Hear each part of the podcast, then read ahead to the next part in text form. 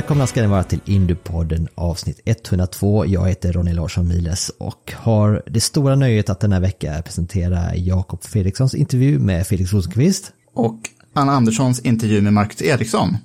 Vad pratar ni om för gott då? Ni pra- antar att ni pratar om säsongen som har gått och kanske även blickar lite framåt? Eh, mest eh, datorspel och DTM.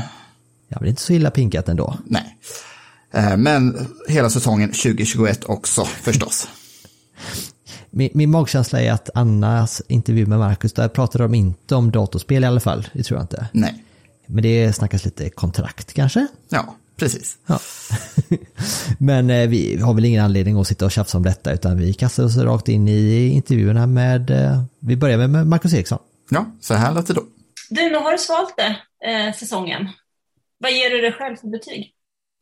Eh, Jag skulle säga att det var en eh, väl godkänd säsong. Man vill inte säga eh, att man är helt nöjd innan, innan man vinner eh, allting, om man säger så. Man är ju tävlingsmänniska. Men, eh, nej, men jag, är- jag är jättenöjd med min säsong och, och sättet jag har fortsatt min, min utveckling liksom, och min ja, mm, tagit steg varje år som har gått här i Indycar och, och jag tycker att i år så fick jag ju faktiskt mitt, mitt riktiga genombrott eh, här borta i USA. Och även på den här nivån. Jag menar, jag, visst, jag körde fem år i Formel 1 och gjorde många bra saker i Formel 1, men på grund av det materialet jag satte så kunde jag ju liksom aldrig slåss om pallplatser och segrar. Så, så därför så eh, har ju det varit ett stort mål för mig och, och, och visa för mig själv att jag kan vinna på en, en sån här hög nivå och, eh, och ta två segrar och ytterligare en pallplats och, och vara sexa i ett sånt här mästerskap som liksom är så pass tufft som det ändå är. Det, nej, det, det känns verkligen som att det var en, en väldigt bra säsong. Men hur surt var det att bli av med femteplatsen? Du var ju med tidigare som du sa till mig att ah, men den är safe. ja, exakt. Det, det var väl därför jag, jag jinxade väl det. Nej, jäkla hört att jag skulle gå och vinna sista två där. Sen det hade man kanske inte räknat med. Men eh, det, alltså, e- egentligen, det, det är klart att det hade varit kul att vara femma. Det är ingenting att sticka under stolen med. Men sam, samtidigt så är ju eh, femma eller sexa är väl kanske inte det, det är inte dag och natt om man säger så. Eh, men det är klart att det, det hade varit roligare att, att hålla. Det, det, det, det är klart det är så. Men Nu har du fått lite distans till avslutningen av säsongen. Du klev ju in i den med en förhoppning och en dröm om att det skulle kunna vara med och slåss om det här mästerskapet. Så blev det ju inte riktigt så i slutet. Vad, eh, när du tittar tillbaks nu i efterhand med lite distans, hur ser du på de sista avslutningarna av säsongen och de sista racen? Nej, men jag tycker jag gjorde en, en rätt så bra avslutning. Eh, var i topp 10 hela tiden. Eh, tycker både Portland och Laguna var stabila race, framförallt Laguna Seca. Eh, men sen är det klart att plumpen i Long Beach var ju inte, var inte bra. Det är väl den jag är mest besviken över. Eh, jag, eh, jag låg och fightades där med Rossi och han kom ju sexa i racet och hade jag tagit en, en sån placering i det racet och inte åkt in i, i, i muren så hade jag varit femma i mästerskapet. Så, så, så är det klart att det, det var väl lite surt, men, men just om man kollar på hur säsongen var i stort så var väl avslutningen följde väl lite hur, hur min säsong var, att jag var stabilt hela tiden inom topp 10. Ehm, men eh, behövde lite mer för att utmana verkligen om mästerskapet. Så, så det är väl någonting jag får jobba på nu över, över vintern för att ta ett steg till för att verkligen kunna utmana på, på allvar. Mm. Eh, för om vi, tittar, om vi tittar på nästa säsong, hur ser det ut? Är kontraktet klart Ja, ja kontraktet är klart. med samma team? Jajamän, jajamän. Yes, yes, yes. Mm. Nej, men det var alltså grejen var att vi, det var hela tiden en, eh, vi, en plan var ju att göra det här eh, långsiktigt med teamet, men sen har det varit lite eh, kontrakt är skrivna på, på vissa sätt, så det var lite oklarheter runt det, men, men allting är signat klart nu för, för nästa år, så det, det känns jättebra att få fortsätta liksom bygga vidare på det här som, som, som vi har hållit på med i två år. Men du, eh, hur långt, alltså är det ett, år nu eller är det flera års? Vad kan du säga? Eh, Jag får inte säga, Ganassi har ju sån här någon policy där de, inte, de, de säger aldrig, de pratar aldrig om kontraktsdetaljer. Så, Jag pratar aldrig om men nej. detaljer, men du kan säga att det är Nej. klart i alla fall. jag kan säga att det är klart att jag ska köra nästa år, men jag får inte säga hur många år det är. Så där. Men de, de säger att det är långsiktigt, så det är väl ungefär så mycket jag kan säga. Hur mycket betyder den här säsongen då, för det kontraktet? Nej, men det är klart att det betyder, betyder någonting. Så att jag tycker jag ändå fått mitt genombrott i år och visat att jag kan eh, leverera på den här nivån och vara i toppen. Och det är ju Chip är aldrig eh, sen att säga att han likes winners och liksom han, han, han siktar alltid på att vinna och så vidare och då vill han ha sådana förare i sitt team och det är klart att i år när jag har visat att jag kan göra det så, så är det klart att det har betytt mycket för, för mig och min framtid i, i teamet.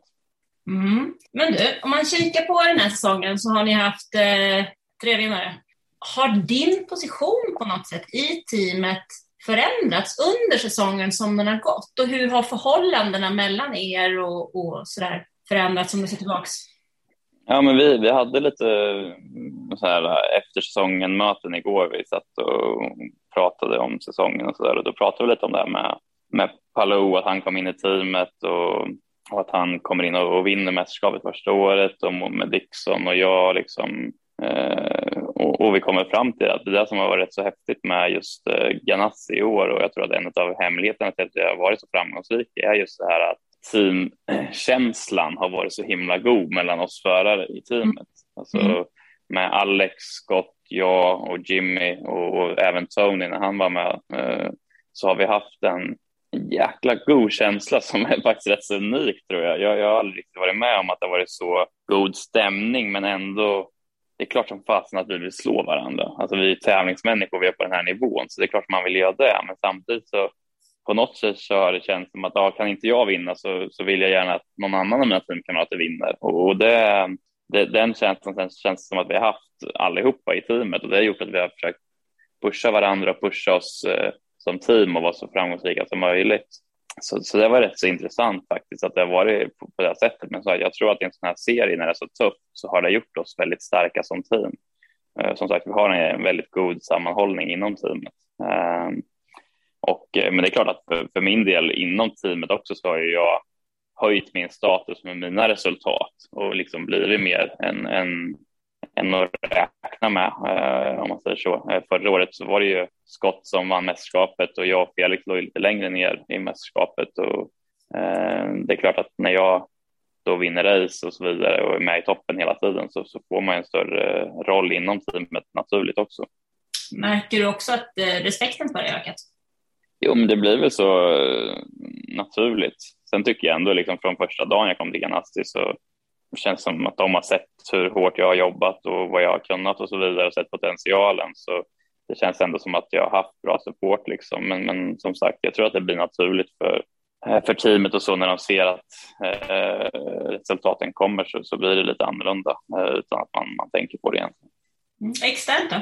Nej, men jag tycker som sagt, jag har ju fått en, ett genombrott i år, det tycker jag. Och, eh, Eh, men, men samtidigt så, det var det som var lite kul under året. Liksom, att det är ju, även när jag vinner race och är med i topp 10 och toppen hela tiden så är det ju, har man ju fortfarande kvar den här eh, stämpeln, om man ska kalla det, från, från mina F1-år. Eh, att, att liksom, det, det gör ändå någonting med, med ens ehm, ja, rykte, eller vad man ska säga, när man har legat i botten i Formel 1 i fem år och komma hit. Och, det verkar ta ett tag att liksom bevisa vad man kan. Men jag hoppas och tror att efter den här säsongen så har jag visat att jag kan vara med på, på allra högsta nivå. Ja, men känner du verkligen fortfarande så att, att eh, du har den stämpeln trots två segrar? Ja, men jag tyckte det. I år så var det liksom, det var ju under, under stora delar av året så var det ju liksom ingen som, eller ingen, men det var inte så många som lade märke till att jag var med i topp fem och liksom eh, verkligen utmanade på allvar och tog ju mest poäng efter Indy 500 där under lång Mm. tid. Nu, Mm. eh, nu vet jag, blev det väl kanske inte så efter min Long Beach crash, men liksom, jag var ju en av de starkaste förarna Mm. efter Indy 500 eh, om man hade räknat mästerskapet därifrån då. Så eh, jag vet inte, det, det, det kändes väl lite som att det var så, men eh, som sagt, nu, nu har jag visat att jag kan vara på den här nivån, så då gäller det att hålla i det till nästa år. Blir man inte irriterad då? Jag hade blivit skitsur. Jag, jag använder det som motivation istället. Så, så eh, tänkte jag nu ska jag visa alla vad jag kan. Det, man, man får ju, mm, I slutändan så kör du för dig själv och liksom för, för att visa vad, vad du kan och så, så vidare. Och, eh, man får använda sådana saker som, som motivation helt enkelt. Men du, hur ska du nu, för att om man tittar på nästa år då?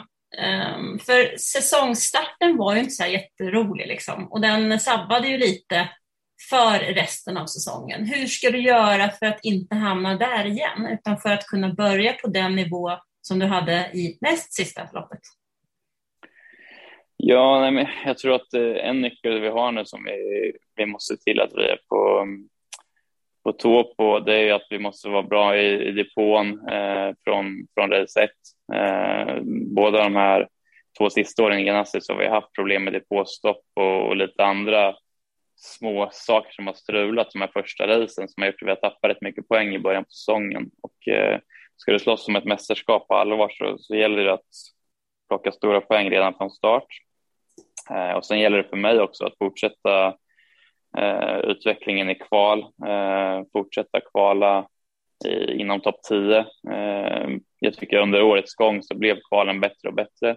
Men det är väl det som är det mest tydliga om man kollar mot eh, mellan mig och Alex, att han har kvalat. Jag tror att mitt snittkval var 12 och Alex snittkval var 7 och det är väl det som är den största skillnaden mellan oss två som jag ser det. Eh, jag anser att jag är minst lika bra på, på racen som, som Alex, men han var lite bättre, eh, högre nivå på kvalen då. Så det är väl de två som är de största nycklarna känner jag, att liksom hitta dels att vi är direkt på, på rätt nivå i depån från start och att, eh, att jag fortsätter utvecklas på kvalen. Hur ska du göra? Finns det, finns, det någon, nej, finns det någonting som du känner att det här behöver jag jobba med så att det här kan jag förbättra för att jag kan se resultat? Eller är det tusen små saker? Men jag tycker som sagt att utvecklingen under i år har varit, varit rätt håll. Jag kvalar mycket högre i år jämfört med i fjol. Och det är för att jag jobbar hårt med min ingenjör och får bilen med dit jag vill. Mm. Eh, jobbat med att eh, han ska förstå vad jag behöver från bilen. Eh, jag också jobbar med att liksom få rätt inställning i mig själv mentalt när jag går ut i kvalen eh, för att vara i rätt liksom, fokus och eh, har tagit steg där och tycker som sagt att jag är på en, på en nivå nu som jag inte var för 12 månader sedan där jag känner att jag är liksom stadigt i topp 12 i, i, i kvalen. Um, om det inte blir liksom som i Long Beach vart en röd flagg på sista varvet, ja, då hamnar man utanför och så pass jämnt är det. Men det gäller för, för mig att fortsätta liksom de stegen och ta det steg för steg. Eh, och som sagt, jag tycker att jag, man kan se en tydlig utveckling där och då gäller det att fortsätta jobba i den riktningen. Eh, för som sagt, kan jag fortsätta utvecklas där och ta några steg till så kommer, kommer jag kunna vara med och utmana mästerskapet på allvar. Alltså, du känns så otroligt tålmodig. Under alla de år som jag har känt dig så är det så här otroligt strävsam, tålmodig, jobba liksom jag ger inte på något sätt. Det är bara mala liksom. Har du alltid varit sån?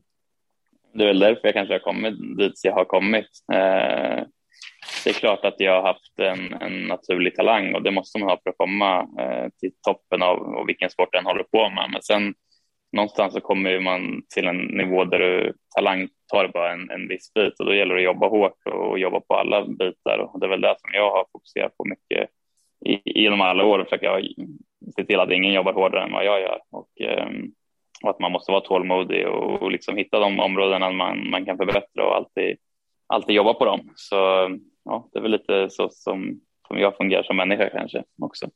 Ja, det känns lite så kan jag säga. När ni hade det här mötet i teamet och pratade om, om säsongen som varit, hur mycket tankar gick åt nästa år? Finns det någonting du kan säga om det? Vad ni pratar om jag tänker mest ja. teammässigt, hur ni kan förändra ja. och er grupp och jobba med den vidare. Ja, men mitt mål är att försöka ha kvar liksom, kärngruppen eh, på min bil och det är väl eh, planen från teamets sida också. Eh, sen brukar det alltid från år till år så är det alltid det någon, någon som byter position eller någon som, alltså det händer alltid någonting. Det är väldigt sällan det är helt identiska uppsättningar liksom med alla mekaniker, alla ingenjörer och så där.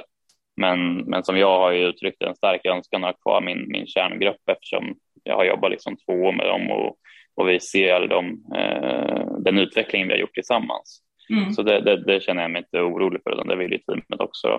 Eh, men det kommer säkert vara lite små ändringar där. Och sen är det ju, som sagt, vi pratade ju om, om den här säsongen i stort och hur vi har liksom presterat under den och eh, de framsteg vi har gjort. Eh, men sen så det är klart att vi pratar mycket om, om nästa år och, och hur vi ska ta nästa steg för att nästa steg från att ja, det är bara att kolla min min, eh, min karriär i Indycar. 17 första året, 12 andra året, 6 tredje året. Om det fortsätter den trenden så ska vi ju slåss om ett mästerskap eh, nästa år.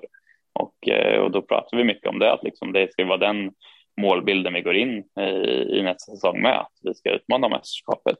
Och eh, pratar vi om det, vi kollar statistik, vi såg ju att eh, just ovalerna har ju varit egentligen vårt största problem i år om man kollar resultatmässigt. Hade vi varit okej okay på valen så hade jag ju slagits i allra högsta grad om mästerskapet. Jag tror jag är över 100 poäng eh, som jag tappade på Palou bara på de fyra ovalracen vi hade.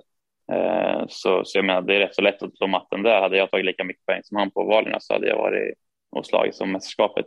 Eh, så vi, ja, vi kollade lite, lite stort på det och försökte liksom ja, summera året som var och, och kolla framåt. Nu under, under vintern så kommer jag och min ingenjör, vi har ju rätt så lång eh, off-season i Indycar, så, så, man har ju lite tid att analysera och, och planera. Så vi kommer eh, gå in rätt så mycket i detalj på, på alla race som har varit, försöka gå igenom alla, alla racehelger eh, i detalj här under vintern för att verkligen försöka eh, lära oss så mycket vi kan från, från alla race som var och se vad vi kan göra annorlunda till, till nästa säsong för att, för att vara ännu starkare på, på alla typer av banor nästa år. Mm. Men finns det någonting speciellt som du säger när det gäller ovalerna som, som ni redan nu känner att det här måste vi förbättra? Men det är väl det som är, det är lite så, vi har haft lite missflyt tycker jag på, på ovalerna. Vi hade ju Texas-helgen där det var dubbelrace och jag var på väg mot ett väldigt bra resultat. Jag låg sexa inför sista depåstoppet och så tappade vi ett hjul där. Det var ett misstag i depån och men sånt kan man ju inte ja, ja, det kan, vi kan ju vara bättre i depån såklart, men, men ibland händer det sådana saker. Och den förstörde liksom mycket av den helgen, så vi tappade mycket poäng där.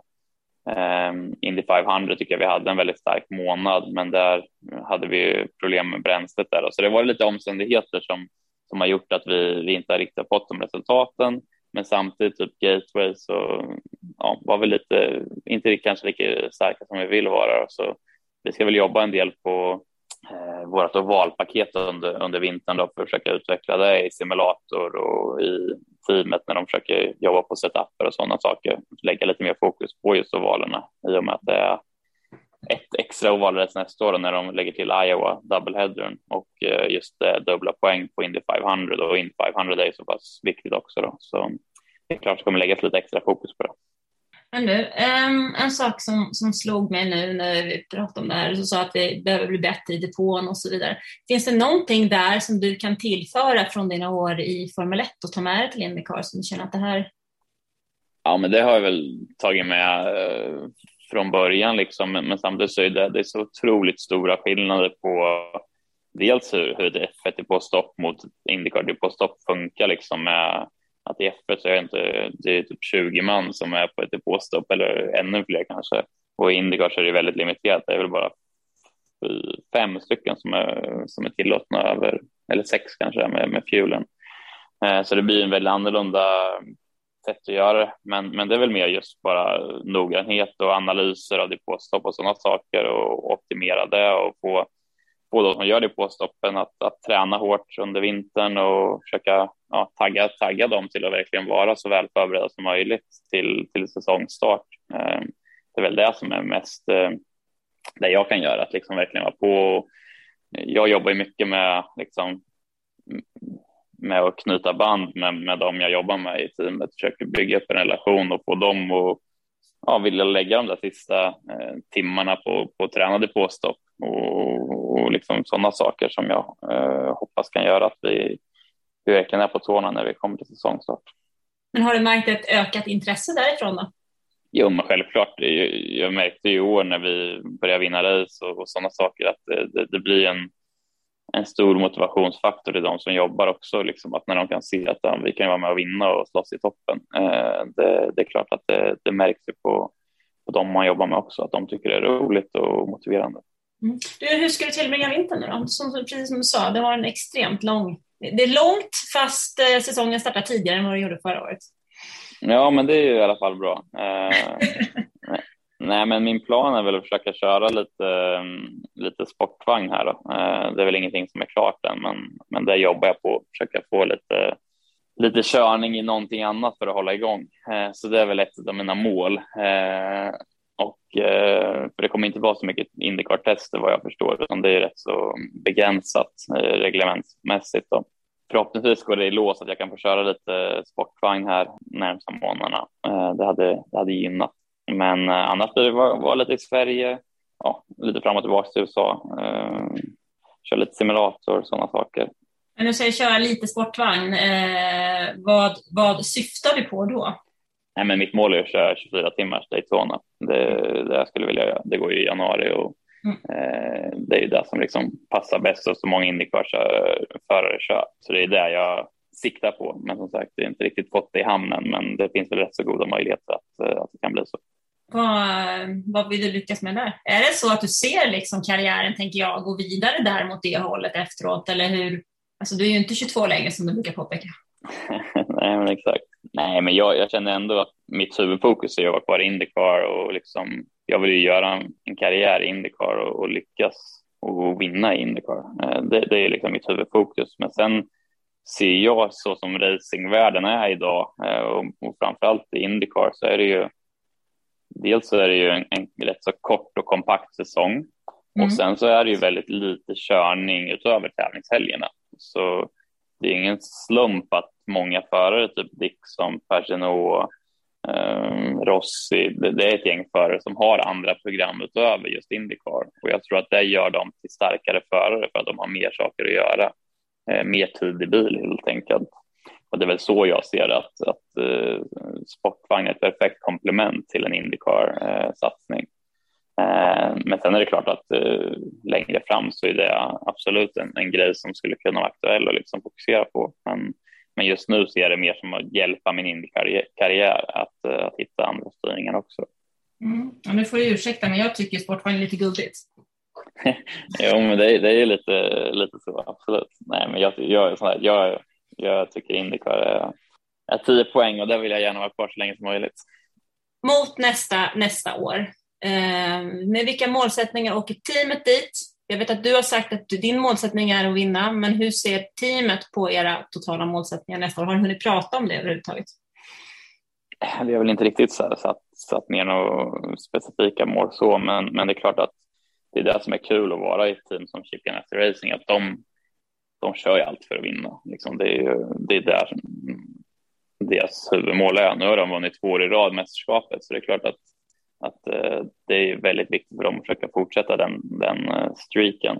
Eh, men sen vet jag ju också att det var många år sedan de vann Indy 500 nu och det är ändå Indycar så extremt stort att vinna Indy 500 så jag tror att min känsla är att det kommer vara väldigt mycket fokus på att vi ska vara starka i Mount May nästa år. För att det är dags nu att Ganassi vinner i Indy 500. Så eh, det är väl det som är min känsla så här direkt efter säsongen. Att det blir lite fokusflytt från eh, hela säsongen till just de här, det här fantastiska ovalracet i maj. Ja, så det är klart som sagt. Det gäller att ha en balans där såklart. Men, men i och med att det är double, double points också inte 500 så blir det vinner inte 500 så får du en jäkla skjuts i, i mästerskapet också om man säger så. så, det, så, så jag höll på att säga, så länge man kör hela mästerskapet man inte gör som eh, Casoneves. Ja, men exakt. exakt. Det hjälper inte så mycket. Ja, men precis. precis. Mm. Men för dig personligen då, är det mästerskapet eller är det Indy 500? Ja, den här frågan är alltid kul att få. Eh, jag är fortfarande inte riktigt så amerikaniserad att jag skulle liksom alla amerikaner så är det så 500 är ju det största. Men på något sätt så mästerskapet är ändå det är något som man håller på med under hela säsongen. Ja, för mig så är det, är det svårt att säga eh, något annat än mästerskapet, men det är klart att Indy 500 är ändå på något sätt Stanley Cup-finalen eller OS-finalen. Så Eh, ja, den är svår att svara på. Ja, fast jag hade blivit väldigt förvånad med tanke på hur du är som person. Hade blivit extremt fokuserad om du inte, eller extremt eh, överraskad om du inte hade sagt det som passar dig, det vill säga jobba, jobba, jobba, jobba, jobba mot liksom ett långsiktigt mål som, som gäller många saker. Ja, men exakt. exakt. Det känns som att det är lite mer du. Exakt, exakt. Om man säger så. Är det klart med eh, att Dixon fortsätter nästa säsong också? Eh, jag vet faktiskt inte, men, men som, ja, som sagt igen, där, de, de är lite luddiga med eh, teamet med liksom att säga det här och det här är, liksom, eh, är klart eller inte. De är väldigt sällan ute och snackar om liksom, kontrakt och så. Men det känns som, när jag pratar med teamet så, så är det liksom samma förutsättning nästa år. Det är ju liksom det som är snacket, att det är Scott, Alex, jag och Jimmy liksom och, och så är väl frågetecknet mer vad Jimmy, hur mycket han ska köra, om han ska köra hela säsongen eller bara eh, inte att vara några och så vidare. Men som jag förstår det så kommer Scott och Alex i alla fall köra, köra vidare. Eh, och jag Det blir ju en jäkla uppsättning med tanke på när det är tre bilar i topp sex förra året. Förväntar du dig Ja, men- att ni klarar av att hålla den här goda stämningen mellan er? Eller kommer det att bli? Jag menar, Scott kan ju inte vara så supernöjd liksom, i år. Nej, men jag tror han, han eh, tyckte väl inte det var lika kul att bli eh, omkörd av Palou och, och ha mig hasa eller liksom eh, blåsa hans i nacken. Så eh, det var väl lite ovant. Det var många år sedan han hade den interna konkurrensen eh, i teamet. Så eh, det blir kul att se hur han hanterar det inför, inför nästa år. Då. Men, eh, men Scott är en sån liksom superproffs och eh, jag tror att han kommer vara jäkligt taggad till att liksom ta tillbaka eh, positionen i teamet. Då. Så eh, det blir kul att se. Med, samtidigt tror jag att liksom det är det som är kul ändå, att vi, det känns som att alla de här, alla vi förare i teamet är jäkla bra människor som kommer bra överens med varandra. Så jag tror att även om det blir hård konkurrens så kommer vi ändå ha en god stämning. Det är känslan. Det låter ju supermysigt. Det får inte bli för, det får inte bli för mysigt. Det får inte bli för mysigt. Du, om vi tittar bara kort på avslutningen av F1. Sju race kvar. Vad säger din magkänsla? Vem vinner? Jag, jag, jag säger ändå Verstappen. Jag tycker det hade varit kul också om, om han gör det och, och kul för, eh, för F1 och allting. Så nej, jag, jag tror Verstappen. Varför? Ja, jag har egentligen ingen bra, ingen bra anledning varför. Jag tror att det kommer vara jämnt. Jag hoppas att det går ner hela vägen till finalen. Men som sagt, mer bara för att eh, det, vore, det vore kul att se eh, någon annan än Hamilton vinna.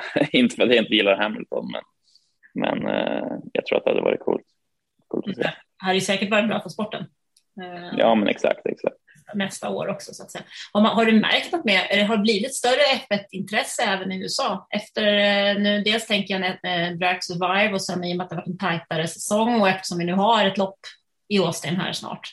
Nice. Jo, men jag, det, det känns som att intresset för Formel 1 här i USA går, går ju uppåt hela tiden och jag tror att det här Netflix-serien har ju absolut gjort mycket för, för intresset här. Ehm, det, det, det märker jag mest faktiskt egentligen när man träffar folk här i USA och pratar med folk så är det ju det är många alltså, som har sett den där Netflix-serien ehm, och när man börjar säga att man, man kör racerbil och har kört Formel 1 så är det liksom många amerikanare kommer in då på ah, jag kollade på Netflix och det är supercool och allt sånt där. Så den har ju verkligen nått ut till den breda publiken och eh, fått upp intresset för, för sporten.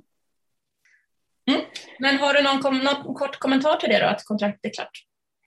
Nej, men att det, det är såklart jättekul liksom att, eh, att få fortsätta och få fortsatt förtroende och få fortsätta bygga vidare på det jag har gjort nu i, ja, i två år med Ganassi. Och eh, ja, nej, egentligen bara vä- väldigt roligt och motiverande. Och så full fokus på titeln då. Exakt, det blir målsättningen nästa år. Mm. Snyggt! Och jag tackar så supermycket för att du tog dig tid.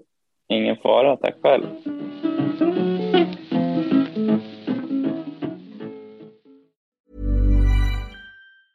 It's that time of the year. Your vacation is coming up. You can already hear the beach waves, feel the warm breeze, relax, and think about work. You really, really want it all to work out while you're away. Monday.com gives you and the team that peace of mind. When all work is on one platform and everyone's in sync, things just flow wherever you are. Tap the banner to go to Monday.com. There's never been a faster or easier way to start your weight loss journey than with PlushCare. PlushCare accepts most insurance plans and gives you online access to board-certified physicians who can prescribe FDA-approved weight loss medications like Wigovi and Zepbound for those who qualify. Take charge of your health and speak with a board-certified physician about a weight loss plan that's right for you. Get started today at plushcare.com slash weight loss. That's plushcare.com slash weight loss. plushcare.com slash weight loss. Felix Rosenqvist, tillbaka i Europa. Eh, hur har off-season varit än så länge? Nej, det har varit bra. Uh, var väl passande off-season tyckte jag. Uh, ganska skönt att få slut på säsongen och, och komma tillbaka lite hemma och, och, göra sånt man inte har gjort på, på, på några månader. Så det, det är en intensiv, intensiv uh, säsong så det, nej, men det, det är rätt skönt att, att vara hemma. Men man blir sugen snabbt liksom på det tar några veckor sen man är sugen direkt på, på, på i bilen igen. Det, det är alltid likadant. Men, uh, nej, men det har varit uh, välbehövt tycker jag. Så det räknas som avslappning att uh, skynda sig till Mantorp och köra Porsche? Ja, precis. Nej, men det, det var kul. Det, det kanske inte den största avslappningen, men, uh, men det, det var roligt att, att köra något annat. För det, det var ju första gången sedan jag kom till Indycar faktiskt. Jag körde någon, någon annan tävling överhuvudtaget i racing. Eh, så jag tyckte det var, det var roligt att bryta trenden lite och liksom försöka rent körmässigt eh, anpassa sig till något nytt och jag, jag, tror för min del att det, det är inte helt eh, det är inte helt dåligt heller att göra det när man, när man har haft en liksom tuff säsong och, och man inte fått till det riktigt med körningen. Och jag kan ju själv relatera till de gångerna där det har gått som bäst i min karriär. Det är ofta då jag har kört mycket olika bilar och, och liksom kunnat anpassa mig hela tiden till olika grejer och jag, jag tror man, man har det med sig och, och, det är någonting jag tror jag kommer försöka tänka på nu nästa år, försöka liksom köra så mycket jag kan. Blir man mer flexibel i bilen genom att träna på många olika sorters bilar oavsett vad det är för bil man sitter i? Ja, alltså du får ju lite den här, alltså du blir inte expert på en bil bara för att du kör massa olika, men du, du får lite mer den här, framförallt när det är tufft och, och, bilen inte känns bra så tror jag du får lite mer förmåga att och anpassa dig och kanske klura ut vad som behöver ändras både körmässigt och bilmässigt uh, för att den ska bli snabb.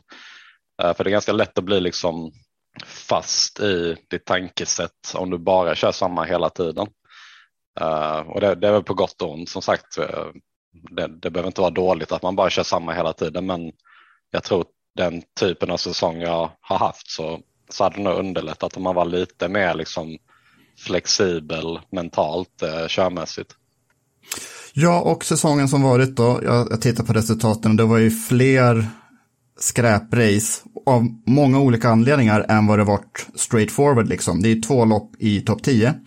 Eh, och den ena av dem eh, var det ändå incidenter, jag tänker på Portland. Mm. Men sen så tittar jag på eh, träningarna och där, i alla fall mot slutet av säsongen, så är det ju i höjd med Pat Award som slogs om mästerskapet. Så vad får du ut av den här säsongen? Vad har du fått ut av den? Alltså det, det har ju varit tuff säsong. Uh, det, är inte, det är inte mycket att, att, att snacka om. Uh, jag har väl liksom, jag, det jag har fått ut av det har pushat mig själv hårdare än, än någonsin liksom, och man har, man har ställts på på sin spets på ett helt annat sätt än vad man gjort tidigare säsonger. Um, och det, det, är då det är som tuffast. Liksom. Det är de säsongerna när man vinner race hela tiden, det är de som är de, de enkla egentligen. Så att det, det är sådana här säsonger som verkligen testar en och det tycker jag väl ändå att jag mentalt har hanterat ganska bra. Uh, liksom laddat om inför varje helg och sådär. Uh, tycker ovalerna har varit bra. Uh, det är också ett steg från nästa år, äh, från förra året. Uh, tyckte faktiskt kvalmässigt senast, ja, sista fyra, fem racen så var vi faktiskt bättre än Pato. Men race, race pace har faktiskt varit det som det har varit det sämsta, så därför det, det genomgående varit dåligt hela säsongen. Det var nog bara Portland som var där vi hade genuint bra race pace på, på en road course då. Uh, och på Texas och Indy hade vi bra race pace också, men annars, annars har det varit den största nackdelen att det, vi har varit riktigt dåliga i, i race. Så det, det är lite tvärtom, för när jag körde med Ganassi, för då var det liksom, då hade vi problem med kvalet och, och sen, sen jättebra racebil, men då startade man istället alldeles för långt bak. Och, uh, så det, ja, det, det, det, är väl, det är väl så man kan se på, på säsongen egentligen. Vad kan det bero på, racepacen? Är det bränslet eller är det däcken eller är det något bara helt annat? Alltså jag tror i grund och botten så har vi en bil som sliter väldigt mycket däck. Ehm, och det funkar rätt okej okay om man är i clean air, men är man liksom i är man och slåss mitt i, i gruppen så, så är det väldigt lätt hänt att den bara äter upp däcken alldeles för fort. Och, eh, som sagt, det är väl nästan tvärtom mot den bilen jag körde förra året eh, som egentligen bara var liksom att ladda hela tiden. Så att eh, eh det har varit en eye-opener för mig ehm, samtidigt som att man, man vet liksom att vi framförallt på road course, de är även street course jag säga, så då har vi ett litet undertag där som vi måste liksom, vi, måste ta igen helt enkelt. Och det, och det är väl, för min del har det varit svårare än för Patos del tror jag. Um, som sagt kvalen har vi fått till ganska bra på slutet men race pace har inte varit liksom mm. där, där det varit en stor skillnad och, och ja, jag, det är svårt att säga exakt vad det beror på men det är ju att det är ganska lätt att se från utsidan också att bilen är ju väldigt bra på att få upp tempo i däcken men, men sen sliter den väldigt mycket däck också. Om man försöker spinna vidare på det något sätt, men kan man inte, när man ligger i kön, kan man inte liksom träna på att på omkörningar eller på att nya sätt att arbeta däcken när man väl sitter fast runt 15 plats där? Jo, alltså det gör vi hela tiden. Vi går igenom, vi har ju egentligen på en mycket högre nivå än vi har haft innan liksom strategier för hur vi ska ta hand om däcken och, och sen är de här däcken rätt konstiga för ibland det är som du tror spara däcken gör nästan tvärtom för att de det, det är nästan ingen som riktigt fattar hur de funkar. Uh, så att det, det, kan få så här backlash effekt som på Laguna till exempel där jag liksom verkligen tog hand jättemycket om mina däck. För jag, jag, visste liksom att det skulle bli tire race och, då, och helt plötsligt så var jag liksom fyra sekunder off pace istället och jag hade jättemycket dägg. Så att, eh, de, är, de är rätt märkliga på så sätt och det, det, är från bana till bana. Jag ska inte säga att vi hade mycket dägg på alla banor. Jag har sett Detroit, det racet jag kraschade, då var vi egentligen, alltså vi, vi var i en vinnande position när jag kraschade. Och, eh, och då hade vi ingen dägg alls jämfört med de andra, så det, det var väl en liten outstander så. Um, mm. Så det, det, är det som är lite märkligt också, man fatt, ibland fattar man bara inte vad det är som, som gör det, för däcken är väldigt svåra att förstå sig på på så sätt. Um, om man tar typ som Pirelli F1, där, där fattar ändå alla ungefär hur de funkar. Och de har en ganska tydlig trend på liksom, de måste jobba i ett fönster rent temperaturmässigt och går det över det så, så får du dägg och sen kan de nästan återhämta sig om du kommer tillbaks igen. Men våra däck är lite så här, ibland ska man inte spara dem, ibland ska man, um, ibland ska man spara jättemycket och det, det ja, det, jag tror inte vi hundra procent har förstått den och det, så det är någonting vi, vi jobbar hårt på nu, nu under off-season och liksom kan vi naila däcken nästa år och se till att de är glada då, då, då, då har man hämtat mycket. Mm. Det här låter lite som liknande kritik som kommit mot Firestone i ett antal år nu från förare som har varit med länge, att de är lite för ojämna. Är det här någon kritik mot Firestone eller är det stallet som borde förstå det bättre? Både och kanske. Alltså det, jag, jag tror så länge det, det gör racingen bra så kommer de aldrig ändra på någonting. För det är ju det, är ju det de vill ha. De vill ju att det ska vara o, olika resultat. Det ska inte vara någon som, någon som drar iväg liksom poängmässigt för, för att de kommer på någonting. Då. Uh, och sen samtidigt som du säger, vi, vi måste ju göra ett bättre jobb att lista ut. Men det, det är svårt för det, om man då igen jämför med F1, där har de liksom x antal compound hela året som de kan få ganska mycket data på. Vi har ju så här några veckor innan vi kommer till eh, Mid Ohio till exempel, då, då säger de att ah, då ska vi ha detta däcket. Så även om på, på tv ser det ut som att det bara är svarta och röda, men bakom det så är det rätt många olika typer av däck som de väljer då inför varje race. Och om de säger att de tar ett annat däck från året innan då, när du var på Mid Ohio, när du tycker att du hade listat ut det däcket, så kommer de med, med, med det däcket som vi hade på Road America förra året istället, på samma bana, då, då blir det helt plötsligt lite, alltså däck är ju så här, de jobbar ju, du kan inte bara dra liksom en, en trend på ett däck, utan det, det, det skiljer sig vilket typ av bana, underlag, väder, vind, alltså luftfuktighet, allting. Uh, och så ibland kommer det till en punkt där du bara liksom går in i en helg och du, du har ingen aning hur däcket kommer bete sig. Uh, så det är sjukt svårt för ingenjörerna att, att fatta och, och, och, vara självsäkra på att så här kommer det bli innan, innan racet framförallt. Uh, för man, vi, gör, vi gör inga long runs, liksom. det, det, man hinner helt enkelt inte det. Men där jobbar vi hårt och det, det, det känns som den, den punkten vi har liksom mest performance att hitta eh, inför nästa år. Mm. Är, det samma, är det samma däck som 2019?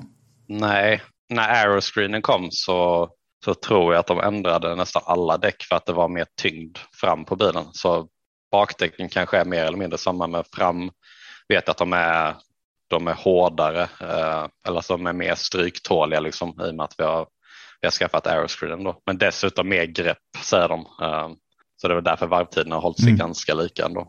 Eh, du nämnde Detroit. Kom ni underfund med vad som skedde med bilen där?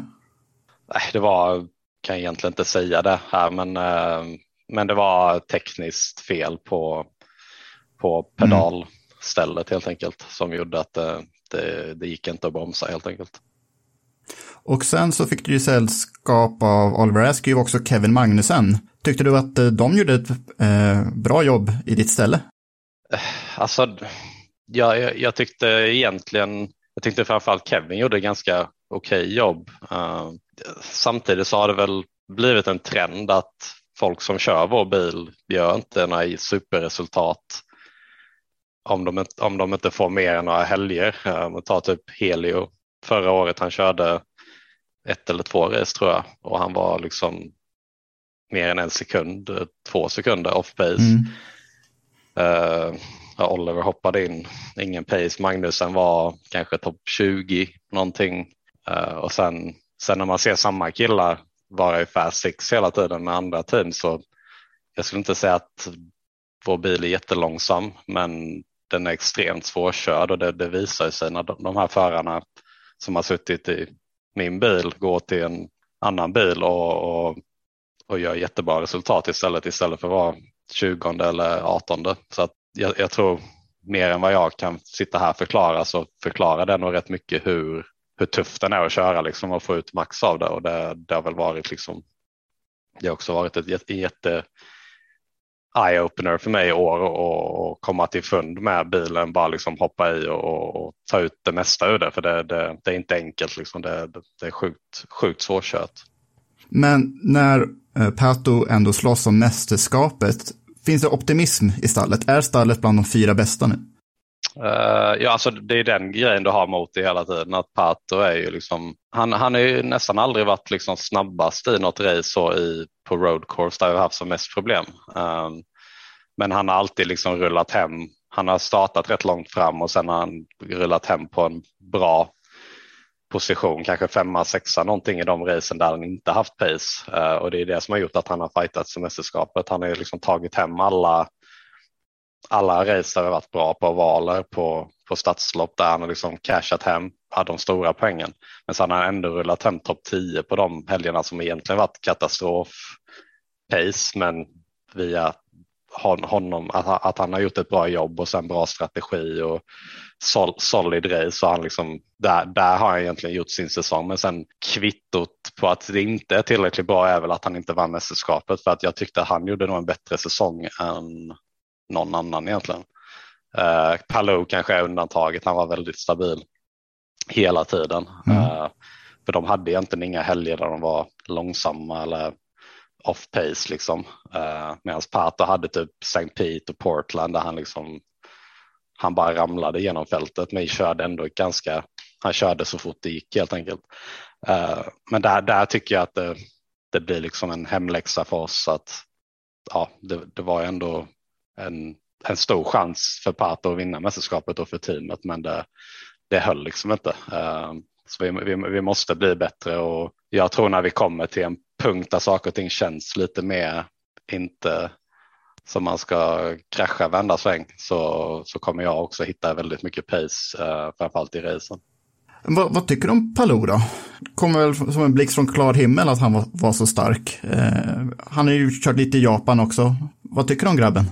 Nej, men han har gjort ett fantastiskt jobb. Han, eh, han, alla vi som är insatta vet att han är, att han är duktig och kommer ju lite från samma bakgrund som, som mig med, med Japan-vägen där och eh, F3 i Japan har kört med och, och jag vet när jag körde Formula E så min teamchef som nu tyvärr gått bort, eh, Adrian Campos, eh, de stod varandra väldigt nära. För de är båda spanjorer och jag tror han har hjälpt honom i hans karriär. Och han sa alltid till mig att eh, Alex är väldigt duktig, att han är liksom Alonso-nivå. Och på den tiden visste man inte riktigt vem det var. Eh, så man bara, ah, okej. Okay. Och sen då när man började höra hans namn så kommer jag ihåg att han har sagt det, att liksom den här killen är verkligen något speciellt och det, säga vad man vill. Går man, går man in och liksom sopar hem mästerskapet som man gjorde detta året, då är man, då är man verkligen det, det rätta materialet. Mm. Du har ju varit med om ett par, tre startkrascher i år eh, och sen lite andra incidenter. Hur skulle du tycka att racecraften är i Indycar idag? Är det för mycket buffel eller är det snyggt och prydligt kört allt som oftast? Alltså det är väldigt mycket, det är väldigt mycket risk Eh, för att ta en omkörning. Eh, och framförallt när du kommer bak i fältet så, så ökar väl den liksom statistiken eh, dramatiskt med, folk som startar bak i ja, 15 till 20 till 25 någonting. Då, I och med att alla, alla är egentligen tillräckligt bra för att vinna ett race, eh, undantag några stycken kanske. Och alla vill, ingen vill vara på 20 plats, men i och med att det är så jämnt nu så, så är det bra förare som kommer starta där bak hela tiden och de kommer vilja ta sig framåt. Och när det kommer ett tillfälle så kommer de ta mycket risk att göra det och det, tyvärr blir det, det har kommit till en, det känns nästan som alla alla tuffa mästerskap kommer till en punkt när det blir så jämnt och då, då blir det ofta mer krascher för att du kommer inte kunna liksom köra igenom fältet på en stint, uh, fair and square, och köra om folk vända varv. Det, det, det, det, är ingen som har den pacen nu. Uh, så du måste ta de här, du måste göra de här tokdykningarna för att komma framåt.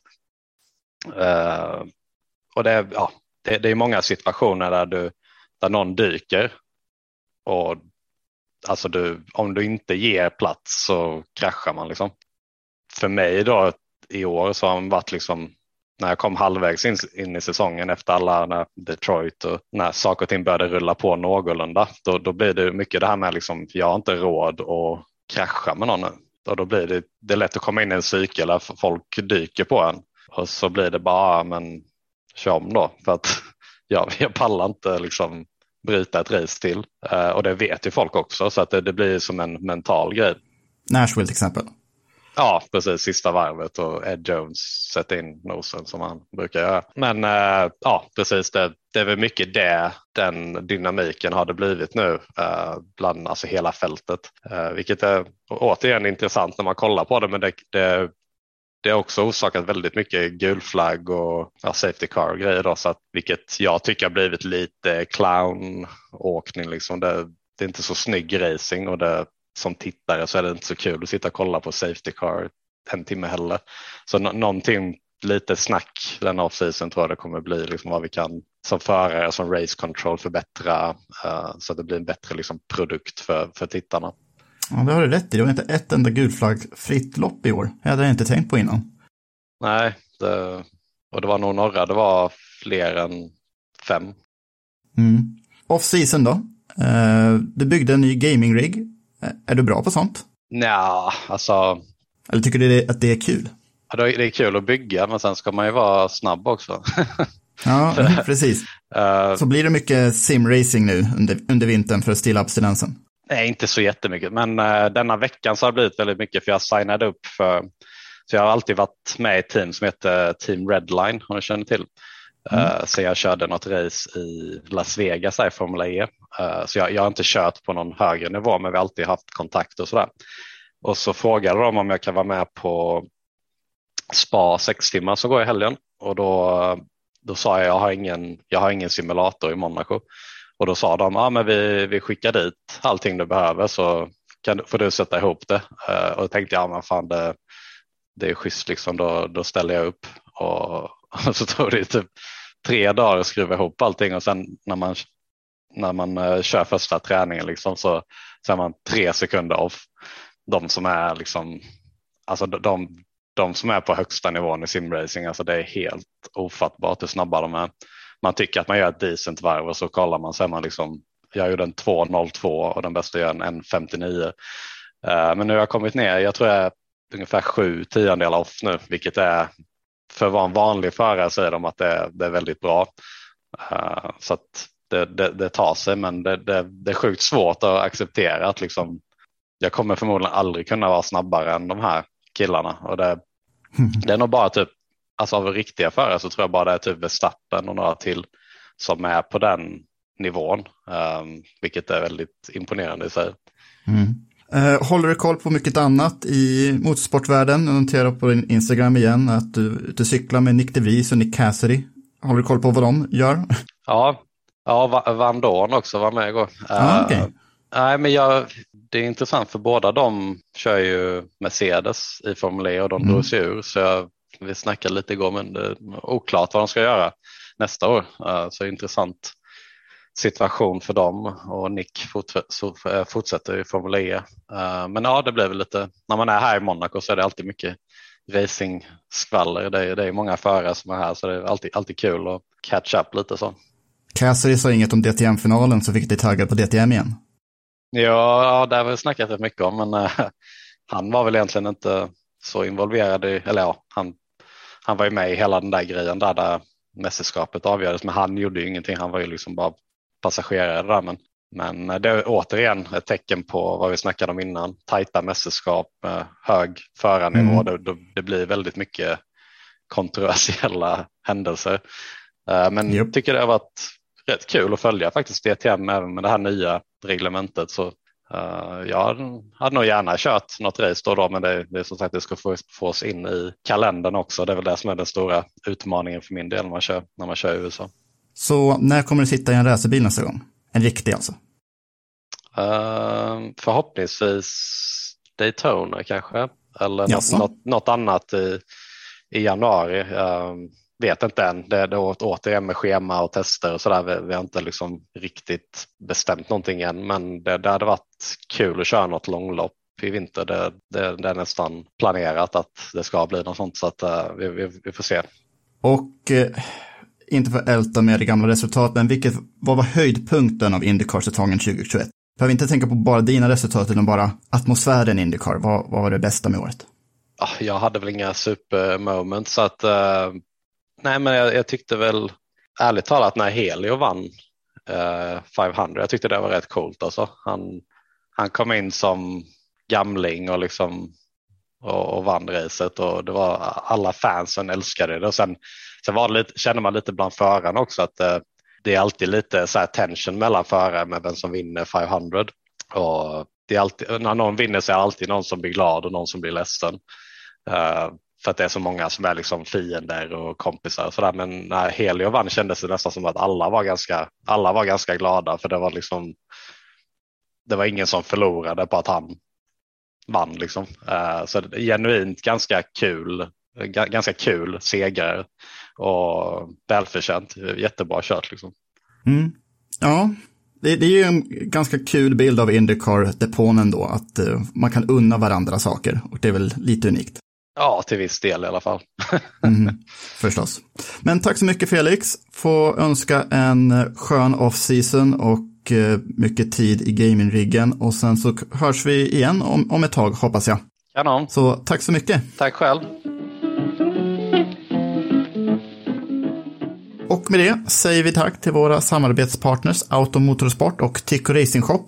Och glöm inte att ni alltid har, är det 20% rabatt det var det förra veckan och det var det veckan innan det också, så jag gissar att det är nog det den här veckan också. Och det är på stefanjohansson.art förstås. Vad är det för rabattkod då? Indiepodden. Ja, som vanligt. Mm. Ha det bra Jakob och ha det bra, vi ses om en vecka igen. Ha det bra. Vi ses. Hej.